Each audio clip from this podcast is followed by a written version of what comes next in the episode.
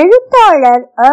முத்துலிங்கம் அவர்களின் சிறுகதை குமர் பிள்ளை ஒலிவடிவம் சரஸ்வதி தியாகராஜன் பாஸ்டன். கீழே காணும் சம்பவத்தை படித்தவுடன் நீங்கள் நம்பினால் அது கற்பனை நம்பாவிட்டால் அது உண்மை. நீங்கள் தான் முடிவு செய்ய வேண்டும். வெளிநாட்டில் என் தொழிலை வளர்த்து நான் நிறைய சம்பாதித்தேன். மனைவி போன பின்னர் நாலு பிள்ளைகளும் நாலு நாடுகளில் தங்கிவிட்டார்கள். குழி கூட கூட பகல் குறையும் நாடு அது. என் பிறந்த ஊரில் மீதி வாழ்நாளை கழிக்க வேண்டும் என்ற விருப்பம் எனக்கு. போர் முடிந்ததும் யாழ்ப்பாணத்துக்கு போய் நான் பிறந்து வளர்ந்த வீட்டை திருத்தி எடுத்து தங்கினேன். இருபது வருடங்களுக்கு பின் என் சொந்த ஊரை பார்க்கிறேன். உடையாத ஒரு வீட்டை கூட காண முடியவில்லை.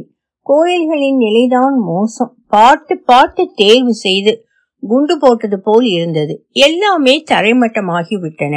என் அப்பா விட்டு போன சில காணிகளும் வீடுகளும் இருந்தன. ஒரு காணியை விற்று அந்த காசில் எங்கள் ஊர் கோயிலை திருத்தி கும்பாபிஷேகம் செய்வித்தேன். ஊர் சனங்களுக்கு ஏற்பட்ட மகிழ்ச்சியை சொல்ல முடியாது. அடுத்த ஊரில் இருந்து ஆட்கள் வந்து என்னை பார்த்தார்கள்.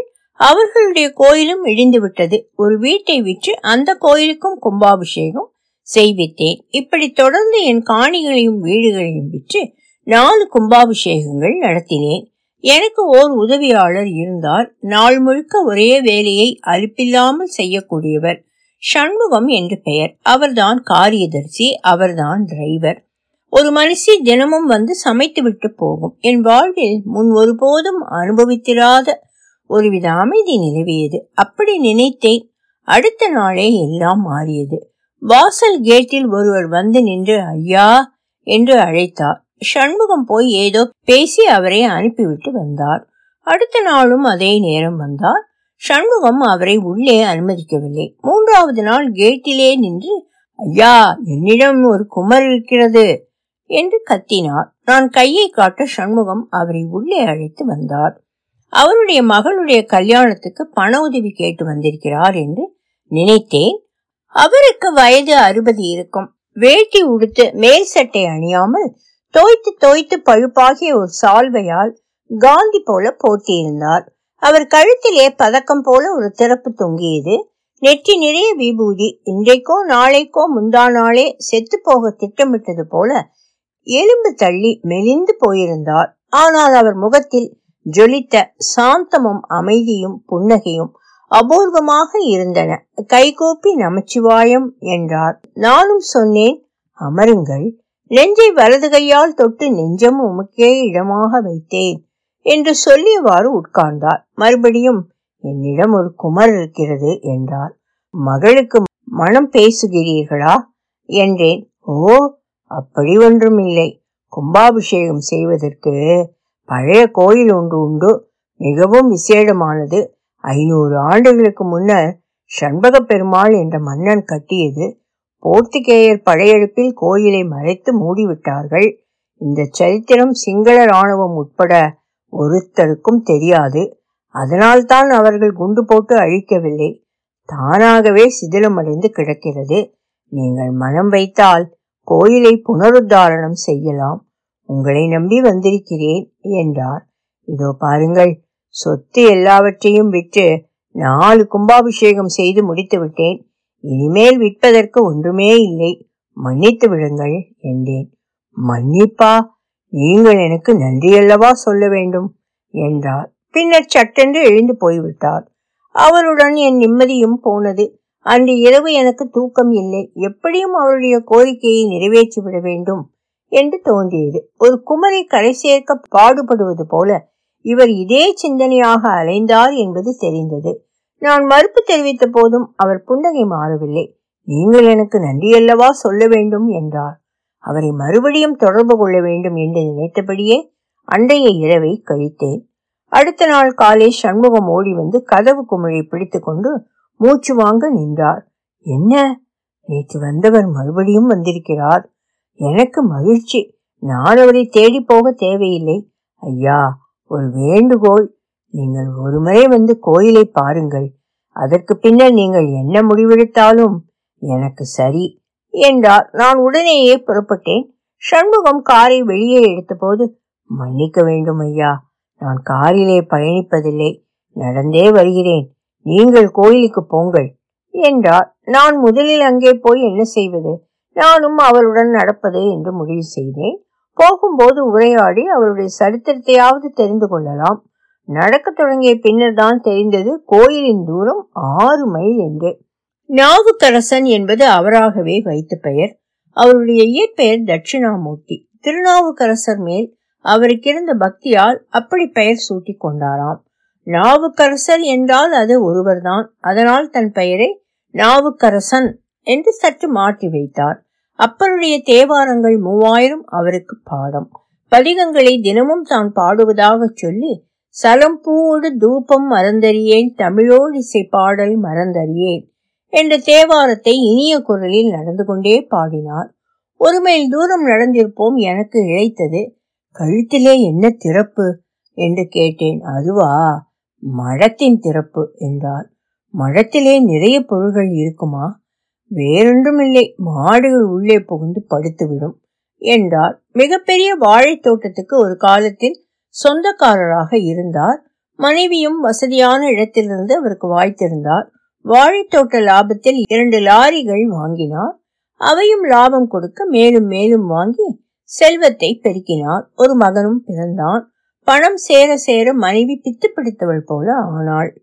பணவெறியில் ஆடினாள். மகனும் வளர்ந்து அவனுக்கும் பேராசை உலுக்கியது. அவர் வாழ்க்கையில் பெரும் விரிசல் விழ ஆரம்பித்தது. எத்தனை செல்வம் இருந்தால் என்ன? நிம்மதி இல்லாவிட்டால் வாழ்க்கை ஏது? அவர்களுடைய பிரிவுக்கான முதல் காரணம் அவர் மனைவியின் முகத்தில் வாய் இருந்ததுதான். இரண்டாவது காரணம் இந்த கோயில் இது பரம்பரையான மனைவியின் குடும்பத்துக்கு சொந்தமானது. கோயிலை நிர்மாணிக்க அவர் முடிவெடுத்த போது அவள் மறுத்து பத்திரகாளியாக மாறினாள்.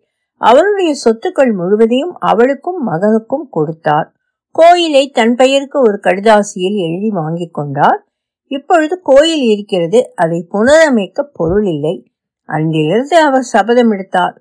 காசை கையினால் தொடுவதில்லை. காரில் பயணம் செய்வதில்லை. கோயில் மடத்திலே தங்கி இருக்கிறார் காலையில் ஒரு தேநீர் இரவு கோயில் பிரசாதம் என்று கடவுள் தொண்டில் கழிக்கிறார். ஐயா கோயில் கும்பாபிஷேகத்தை மட்டும் நடத்திவிட்டால் நான் பிறந்ததற்கான பயன் கிட்டியதாக நினைப்பேன். என்றார். மிக பழமையான கோயில்தான். நாவுக்கரசன் சொன்ன சரித்திரத்தை நான் எங்கேயும் படித்ததில்லை. ஆனால் யாரோ வில்லும் அம்பும் ஆயுதங்களாக வைத்திருந்த ஓர் அரசன் ஒரு காலத்தில் தன் பெயர் நிலைத்து நிற்க வேண்டும் என்று கோயிலை கட்டி எழுப்பியிருக்கிறான். வயதான பெரிய மாமரம் ஒன்று வாசலிலே பிஞ்சுகளுடன் நின்றது. தலவிருட்சமாக இருக்கலாம். நூறு இருநூறு ஐநூறு வருடங்களுக்கு முன் எப்படி காய்த்ததோ அப்படியே இன்றும் காய்த்தது. கோயில் தனக்கு மேலே தானே விழுந்து இடிந்து கொண்டிருந்தது. என் கையை பிடித்து இழுத்து கொண்டு நாவுக்கரசன் அவசரமாக உள்ளே நுழைந்தார். கருவூலத்தை பார்வையிட்ட நான் திடுக்கிட்டு துள்ளி ஓரடி பின் நகர்ந்தேன். மீண்டும் கூர்ந்து பார்த்தேன். படங்களாக பார்த்திருக்கிறேன். முதல் முதல் நேரில் பார்க்கிறேன்.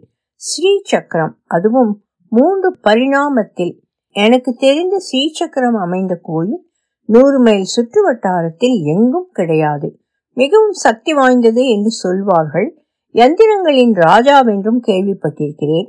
யந்திரத்தின் ஒவ்வொரு கோணத்திலும் தேவதைகள் வீட்டிற்கு நடுவில் அம்பிகை எழுந்தொழி இருப்பதுதான் ஸ்ரீசக்கரத்தின் சிறப்பு என்பது நான் கேள்விப்பட்டது. ஆயிரத்தி தொள்ளாயிரத்தி தொண்ணூறுகளில் அமெரிக்காவின் ஓரிகன் மாநிலத்தில் பதிமூன்று மைல் நீளம் பதிமூன்று மைல் அகலமான சீ சக்கரத்தை வற்றிப்போன குளத்தின் கெட்டியான நிலத்தில் கண்டுபிடித்ததாக பேப்பர்களில் படித்தது நினைவுக்கு வந்தது. ஒன்பதாயிரம் அடி உயரத்தில் விமானம் பறந்தபோது விமானி ஒருவர் தற்செயலாக கண்டாராம். என் கண்களை என்னால் நம்ப முடியவில்லை. உடல் நடுக்கம் குறையும் வரைக்கும் கொஞ்சம் அமைதியாக காத்திருந்தேன். திரும்பி நாவுக்கரசனை பார்த்தேன். அவருக்கு எந்திரம் பற்றிய முழு பெருமையும் தெரியாது.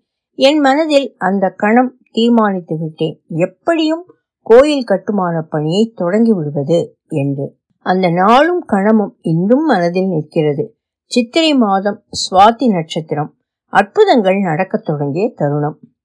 வீட்டுக்கு வந்தேன். என் மனம் அலை போல எழுந்து எழுந்து விழுந்தது. இரண்டு மடங்கு உடம்பில் பலம் கூடியது. மனம் பளிங்கு போல துலக்கமாயிருந்தது. ஒரு பெரிய ஓட்டப்பந்தயத்தில் பங்கு பெற தயாராவது போல உடம்பு முறுக்கேறி பரபரத்தது. ஒரு மின்னஞ்சல் வந்து அங்கே எனக்காக காத்து கொண்டிருந்தது. அதை வாசித்த போது மின்னல் அடித்தது போல் ஒரு நிமிடம் பேச்சு வரவில்லை. முன்பு கோயில் கும்பாபிஷேகம் செய்த போது ஒரு நண்பருக்கு உதவி கேட்டு எழுதியிருந்தேன்.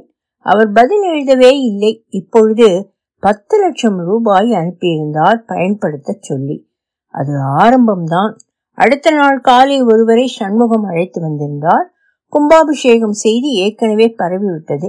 நாலாவது கோயில் திருப்பணியை செய்த என்ஜினியர் கடுமையான நோயினால் தாக்கப்பட்டு மருத்துவமனையில் நீண்ட நாள் இருந்து பிழைத்தவர். நான் கோயில் நிர்மாணத்தை இலவசமாக முடித்து தருவேன் என்றார். எதிர்பாராத இடங்களில் இருந்தெல்லாம் உதவிகள் கிடைத்தன. என்னுடன் படித்த கட்டிடக் கலைஞர் இலவசமாக திட்டம் வகுத்து தந்ததுடன் மேற்பார்வை செய்யவும் சம்மதித்தார். ஒவ்வொரு நாளும் காலை ஆறு மைல் தூரம் நடந்து நாவுக்கரசன் வீட்டுக்கு வந்து விடுவார். தினம் அவரை பற்றிய ஒரு புது விஷயம் தெரிய வந்து என்னை ஆச்சரியப்படுத்தும். சமையல்காரர் என்று சொல்ல மாட்டார் அடிசில்காரர் என்பார். ஈசானிய மூலை கன்னி மூலை என்பார்.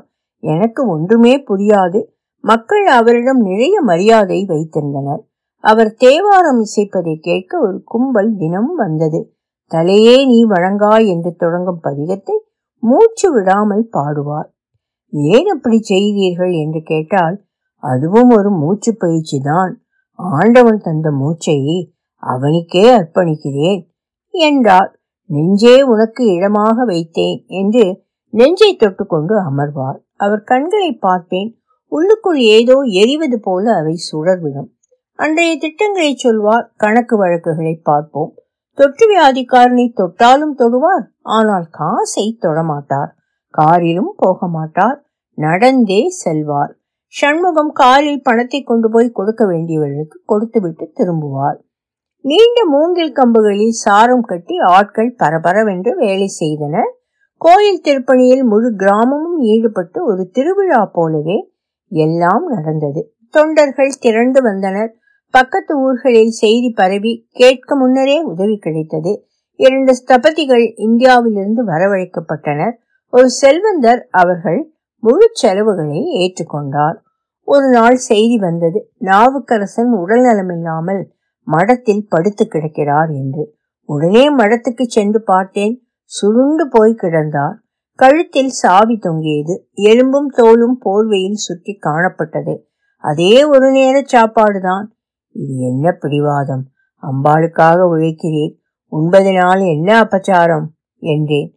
வயிற்றை பிடித்து கொண்டு ஆற்றேன் அடியேன் என்று உருண்டார் மருந்து எடுக்க மறுத்துவிட்டார். இருபத்தி நான்கு மணி நேரத்தில் இப்படி வயதாகி விட்டீரே என் வாழ்நாளில் நானாக இளமையாக இருக்கும் கணம் இதுதான். நாளை எனக்கு வயது ஒரு நாள் மூப்பாகி விடும். தன் இளமையை நிரூபிப்பது போல படுக்கையில் கிடந்தவர் சட்டென்று எழுந்து உட்கார்ந்து கணீர் என்று குரல் எடுத்து பாடினார். நம் கடம்பனை பெற்றவள் பங்கினான். தென்கடம்பை திருக்கர கோயிலான். தன் கடன் அடியணியும் தாங்குதல். என் கடன் பணி செய்து கிடப்பதே. இரண்டு நாள் கழித்து நாவுக்கரசன் மறுபடியும் பணி செய்ய வந்துவிட்டார் கும்பாபிஷேகம் தேதி குறிக்கப்பட்டு விட்டது. சுபவேளை காலை ஆறு ஐம்பதிலிருந்து ஏழு இருபத்தைந்து என பத்திரிகைகள் எழுதின ரேடியோக்கள் தொண்டர்களை பேட்டி கண்டு ஒளிபரப்பியது. முப்பதாயிரம் பேர் வரை வருவார்கள் என்று எதிர்பார்க்கப்பட்டது. அத்தனை பேருக்கும் அன்னதானம் செய்ய வேண்டும் என்று தீர்மானித்து அதற்கான ஏற்பாடுகளை நாவுக்கரசன் பார்த்தார். ஒரு நாள் அவசரமாக ஓடி வந்தார். ஐயா கணக்கீடுகள் பிழைத்து விட்டன. நாற்பதாயிரம் அடியார்கள் வரக்கூடும்.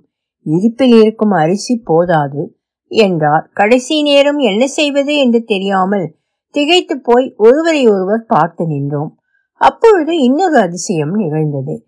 இப்பொழுது நினைத்தாலும் எனக்கு மயிர்கூச்செறிகிறது ஒரு லாரி நிறைய அரிசி மூட்டைகள் வந்து இறங்கின. பேப்பரில் செய்தியை பார்த்துவிட்டு யாரோ அன்பர் கொழும்பிலிருந்து அனுப்பியிருந்தார். அவர் யார் என்பது ஒருவருக்கும் தெரியாது. இவை எல்லாம் எப்படி நடந்தன என்று இப்போது நினைக்கும் போது என்னாலேயே நம்ப முடியாமல் இருக்கிறது. கும்பாபிஷேகத்தை ஆகம விதிகளின் பிரகாரம் நடத்த சாஸ்திர விற்பனர்களை அழைத்திருந்தோம். மேற்கு பார்த்து அமைத்த யாகசாலைகளில் பூஜைகள் நடைபெற்றன. புனர் நிர்மாணம் தொடங்க முன்னரே மூல விக்கிரகத்தில் உள்ள சக்தியை கும்பத்துக்கு மாற்றும் பூசை நடைபெற்றிருந்தது. திருப்பணி முடிந்த பிறகு சக்தி மூல விக்கிரகத்துக்கு சென்றுவிடும். அதற்கான பூஜைகள் விரைவில் ஆரம்பமாகிவிடும் என்றார்கள். முழு கிராமமும் ஒளி விளக்கில் ஜொலித்தது. மூங்கில் சாரம் இறங்கிவிட்டது. விழாவுக்கு வாழை மரம் கட்டியாகிவிட்டது. எந்த பக்கம் திரும்பினாலும் கோலாகலும் அன்று நடுச்சாமம் வாசல் கேட்டில் நின்று யாரோ அலறும் சத்தம் கேட்டது. விளக்கை போட்டு நாவுக்கரசனை உள்ளே அழைத்து வந்தார் சண்முகம். அவர் முகம் இருண்டு போய் கிடந்தது. ஏதோ பேசினார் ஆனால் அவர் எண்ணுவது வார்த்தைகளாக மாறவில்லை. வழக்கத்தில் ஐயா ஐயா என்று என்னை மரியாதையாக அழைப்பார். அன்று ஏதோ அந்நிய ஆளை பார்ப்பது போல கண்களை உருட்டி விழித்தார். சண்முகம் மூலையில் நடுங்கிக் கொண்டு நின்றார். கும்பாபிஷேகத்தை நிறுத்து. இத்தனை நாளும் நான் பார்த்த பழைய நாவுக்கரசன் அல்ல. இது வேறு ஆள். ஆறு வயது சிறுமியிடம் சொல்வது போல குரலை மாற்றி அமருங்கள் பேசலாம் என்றேன். நாமார்க்கும் குடியெல்லோம் நமனை அஞ்சோம் என்று இருமாப்புடன் கூறியவாறே அமர்ந்தார். கையிலே வைத்திருந்த ஒரு மஞ்சள் நோட்டீஸை நீட்டினார். மங்கலான எழுத்துகள் எக்ஸ்ரேயை பார்ப்பது போல மேலே பிடித்து விளக்கு வெளிச்சத்தில் படித்தேன். தலைப்பு கும்பாபிஷேகம் விஞ்ஞாபனம் என்று இருந்தது எந்த தேதி எங்கே என்ன நடக்கும் என்ற விவரங்களுடன் புதுப்பிக்கப்பட்ட கோயிலின் படம் மேலே அச்சடிக்கப்பட்டிருந்தது. கீழே இப்படி ஒரு வரி காணப்பட்டது. பக்தர்கள் அனைவரும் திரண்டு வந்து அம்பாளின் அனுகிரகம் பெற்று ஏகுமாறு அன்புடன் அழைக்கப்படுகின்றனர். இங்கனம் பார்வதி அம்மாள் திருநீலகண்டன். யார் பார்வதி அம்மாள்? என்று மெதுவாக கேட்டேன். பாதகத்தி அம்மாள் என் மனைவி அது என் மகன். நான் திகைத்து போய் ஒரு நிமிடம் பேச முடியாமல் நின்றேன். அவளுக்கும் என் மகனுக்கும் இதில் சம்பந்தமே கிடையாது. அவள் எனக்கு எழுதி தந்த கோயில் இது. அவர்கள் வரக்கூடாது. உடனே கும்பாபிஷேகத்தை நிறுத்து. என்றார் கோயில் கும்பாபிஷேகம் ஊருக்கு பொதுவானது. யாரும் வரலாம் போகலாம். இது கடவுளின் இடம். அதை தடுக்க யாருக்கும் உரிமை இல்லை. உரிமை இல்லையா? அவள் எனக்கு எழுதி தந்த கோயில். நான் இத்தனை பாடுபட்டேன். புகழெல்லாம் அவளுக்கா? புகழ் ஆருக்கு போனால் என்ன? பலன் உங்களுக்கு தானே அமர்ந்திருந்தவர் பட்டென்று எழுந்தார். தூணை பிளந்து நரசிம்ம அவதாரம் புறப்பட்டது போல இருந்தது. இத்தனை நாள் கழித்தும் அவள் வன்மம் தீரவில்லை. அவள் வன்மம் தீரவில்லை. என் நிம்மதியை கெடுக்க வந்துவிட்டாள். செட்டை முளைத்த புழு மறுபடியும் ஊறாது. நீங்கள் அடிக்கடி சொல்வீர்களே அப்பர் தேவாரும். நெஞ்சம் உமக்கே இடமாக வைத்தேன். அடுத்த அடியை நினையுங்கள். வஞ்சம் இது ஒப்பது கண்டறியேன். ஆண்டவன் சன்னதியில் வஞ்சம் வேண்டாம். இத்தனை பாடுபட்டு இறுதி நிலைக்கு வந்துவிட்ட கும்பாபிஷேகத்தை வெற்றிகரமாக செய்து முடிப்போம் என்றேன். வெளியே வர துடிக்கும் இருதயத்தை அதட்டுவது போல தன் நெஞ்சிலே கையினால் ஓங்கி குத்தினார். உடனே நிறுத்துவேன். நான் கோர்ட்டுக்கு போவேன்.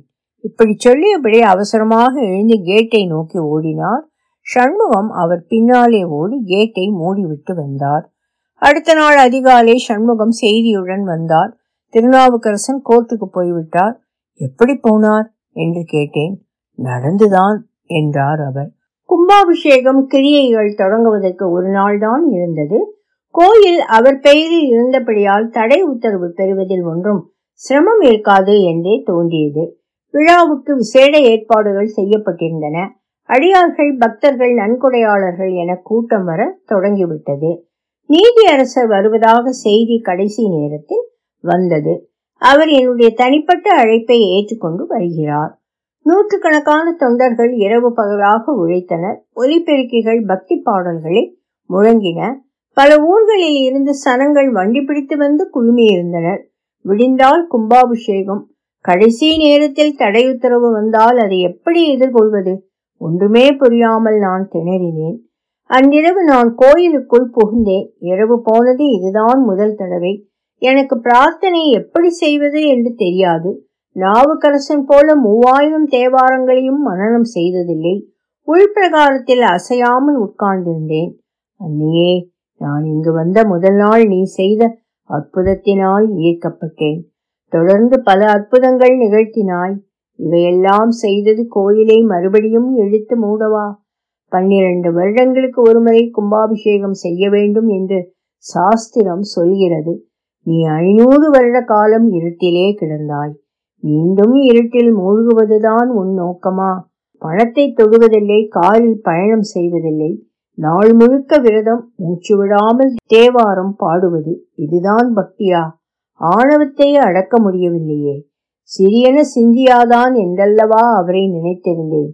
இத்தனை அற்புதங்கள் நிகழ்த்தினாய் இன்னும் ஒன்று செய். இந்த கும்பாபிஷேகம் நடக்க வேண்டும். அன்று இரவு முழுவதும் நான் தூங்கவில்லை. காலையில் என்ன செய்தி வரும்? இடைக்கால தடை உத்தரவு கிடைத்தால் எப்படி எதிர்கொள்வது? ஒவ்வொரு நிமிடமும் நரகமாக இருந்ததால் எல்லா நேரமும் ஒன்று போலவே பட்டது. பொழுது விழிந்ததும் சண்முகம் ஓடி வந்தார். பாதி தூரம் வந்தவர் வந்ததும் நின்றார். மீதியை கடக்க என் உத்தரவு தேவைப்பட்டது போல என் முகத்தை பார்த்தார். என்ன? என்றேன். உற்று நோக்கிய போது அவர் முகத்தில் காணப்பட்ட உணர்ச்சி சோகமா மகிழ்ச்சியா என்பது தெரியவில்லை. மேலும் ஓரடி முன்னே வைத்தார். கோர்ட்டுக்கு போகும் வழியில் நாவுக்கரசன் நெஞ்சை பிடித்து கொண்டு நின்றார். அப்படியே பின்பக்கமாக விழுந்தார். உடனே உயிர் பிரிந்து விட்டது. இதுவா அற்புதம். இதையா நான் யாசித்தேன்? எனக்கு ஒரு குமர் இருக்கிறது என்று தினமும் அலைந்த உன் பக்தனை கொன்று விட்டாயே. ஐயோ நான் கொலைகாரன் என்று சொல்லி தலையில் அடித்தேன். சண்முகம் ஆகும் நாளின்றி எதுவும் ஆகாது. காலம் வந்தது அவர் போய்விட்டார். அவர் சாவுக்கும் உங்களுக்கும் சம்பந்தமே கிடையாது என்றார். நாவுக்கரசன் இறந்தது சண்முகத்துக்கும் எனக்கும் மட்டுமே தெரியும். பார்வதி அம்மாள் பத்து அங்குலம் சரிகை வைத்த மாதுளம்பழ கலர் பட்டுப்புடவை அணிந்திருந்தார். நாலு வடம் சங்கிலி வைர அட்டிகை காசு மாலை தங்க வளையல் முத்து தோடு என சகல அலங்காரங்களுக்கும் குறைவில்லை. அவர் பக்கத்திலே உட்கார்ந்திருந்த அவர் மகன் தர்பை அணிந்து தலைப்பா தரித்து கையிலே கும்பத்தை பெற்றுக்கொண்டான் நானும் சண்முகமும் தூரத்தில் நின்று பார்த்தோம். கும்பாபிஷேகம் ஆரம்பித்து விட்டது. ஒலி வடிவம் சரஸ்வதி தியாகராஜன் பாஸ்டன்.